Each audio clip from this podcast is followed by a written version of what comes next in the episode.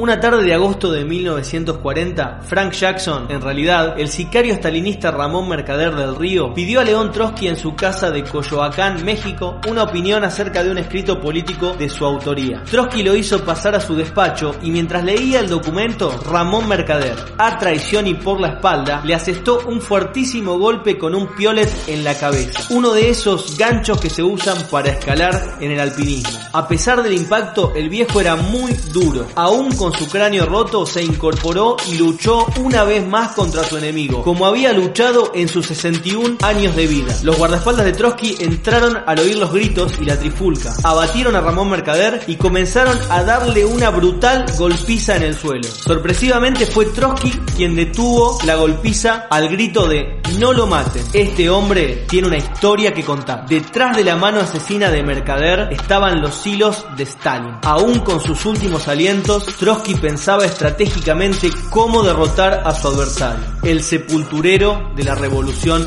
rusa. Al día siguiente, el 21 de agosto de 1940, Liev Davinovich Bernstein, León Trotsky, dejó físicamente este mundo. Su legado seguirá vivo por siempre, proyectando una luz hacia el futuro. Stalin, el dirigente de la degeneración burocrática de la revolución obrera y socialista más importante de nuestra era, necesitaba acabar con quien seguía defendiendo la teoría y acción del genuino socialismo y cuestionaba el poder de una burocracia usurpadora que sometía al proletariado ruso como una nueva casta dirigente. Trotsky, quien se convirtió en un dirigente de masas obreras en 1905, con tan solo 27 años, quien junto con Lenin llevó al éxito político y militar el asalto al Palacio de Invierno en 1917, que dio el poder a la clase obrera. Trotsky, quien construyó el ejército rojo y venció la invasión de 14 ejércitos imperialistas que querían terminar con la Unión Soviética, defendiendo la revolución en la primera línea de combate murió fuera del poder, exiliado en un país lejano y con escasa influencia política en las masas trabajadoras. Sin embargo,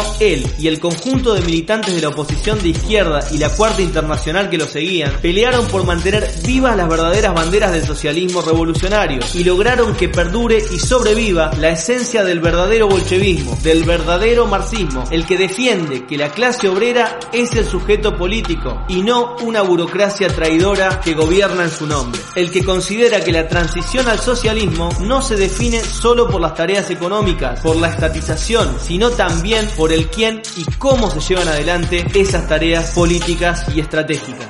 Él salió de Rusia, fue expulsado en 1929. En Príncipe alcanzamos a la abuelo. Y ahí sí me quedé como unos dos, tres años. Sí, porque en Rusia se borró toda su imagen y toda la literatura que, que, fabricó Stalin está totalmente alterada y falsificada. Y es lo que nos dice Padura, ¿no? Cuando en, en La Habana quiso documentarse sobre Trotsky, nomás encontró dos libros, Trotsky el renegado y Trotsky el traidor.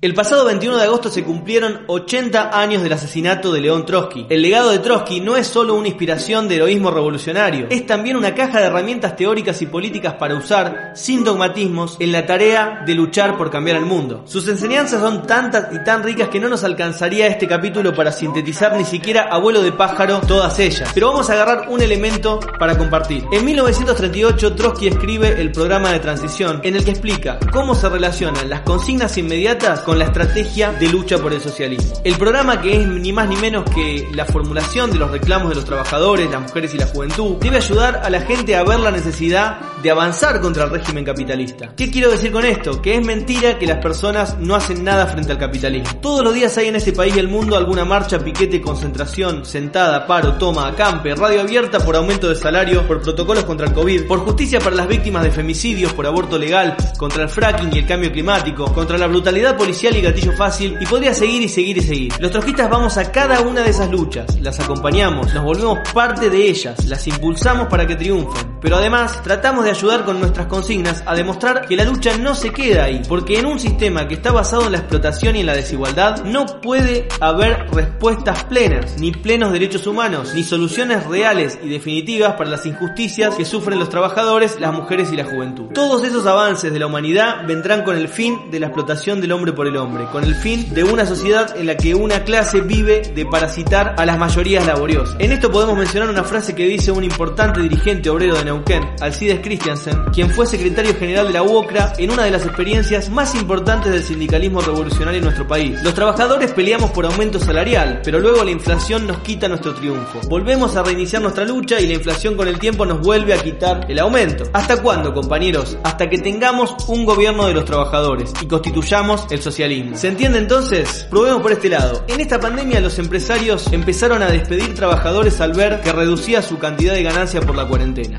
Gobierno dictó una ley antidespidos, pero los empresarios siguieron despidiendo y el gobierno, en lugar de castigarlos, mandó policías a reprimir a los trabajadores que luchaban por sus puestos de trabajo. Los troscos del Nuevo Más y otras corrientes empezamos a agitar en las fábricas, en las redes, en la televisión, a través de nuestros referentes políticos. Expropiación bajo control de los trabajadores de toda empresa que despida o cierre. Esta consigna tiene muchas virtudes. En primer lugar, que agrupa a los trabajadores que en su inmensa mayoría están en contra de que los despidan. Pero a su vez, la consigna apunta a que los obreros se piensen en relación a la dirección de su lugar de laburo, prescindiendo del patrón, fomentando fábricas en las que prevalezca la democracia de los trabajadores para tomar decisiones. Además, expropiando a los empresarios, avanzando sobre la propiedad privada, sacrosanto principio del capitalismo. Es decir, con la consigna se busca que a partir de la reivindicación producto de los despidos se comprenda que el programa debe ir en contra del capitalismo, para que se vea en el propio proceso de lucha que ese es el camino para avanzar y solucionar el problema de fondo. El punto es ganar la conciencia de los trabajadores, las mujeres y la juventud,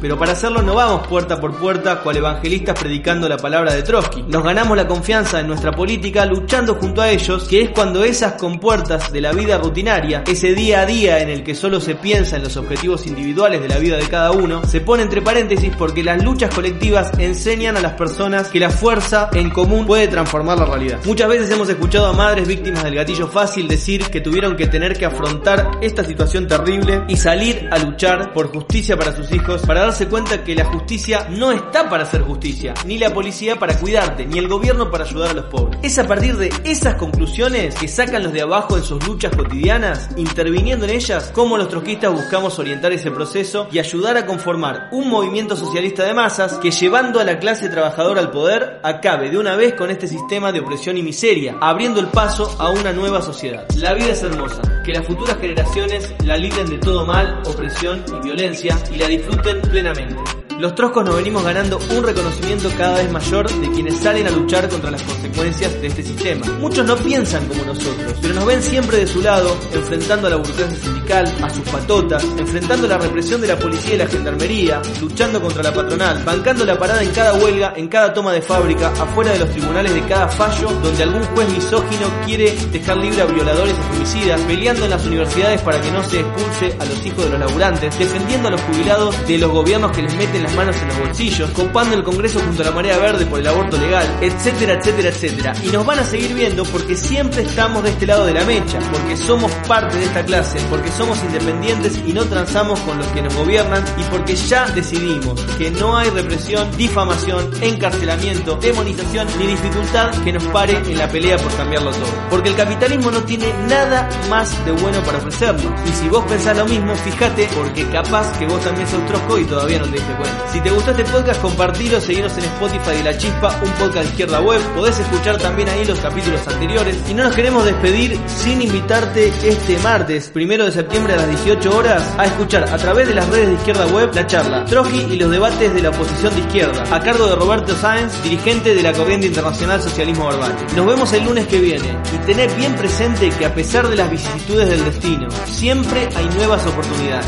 y un día la chispa puede encender la pradera. Give it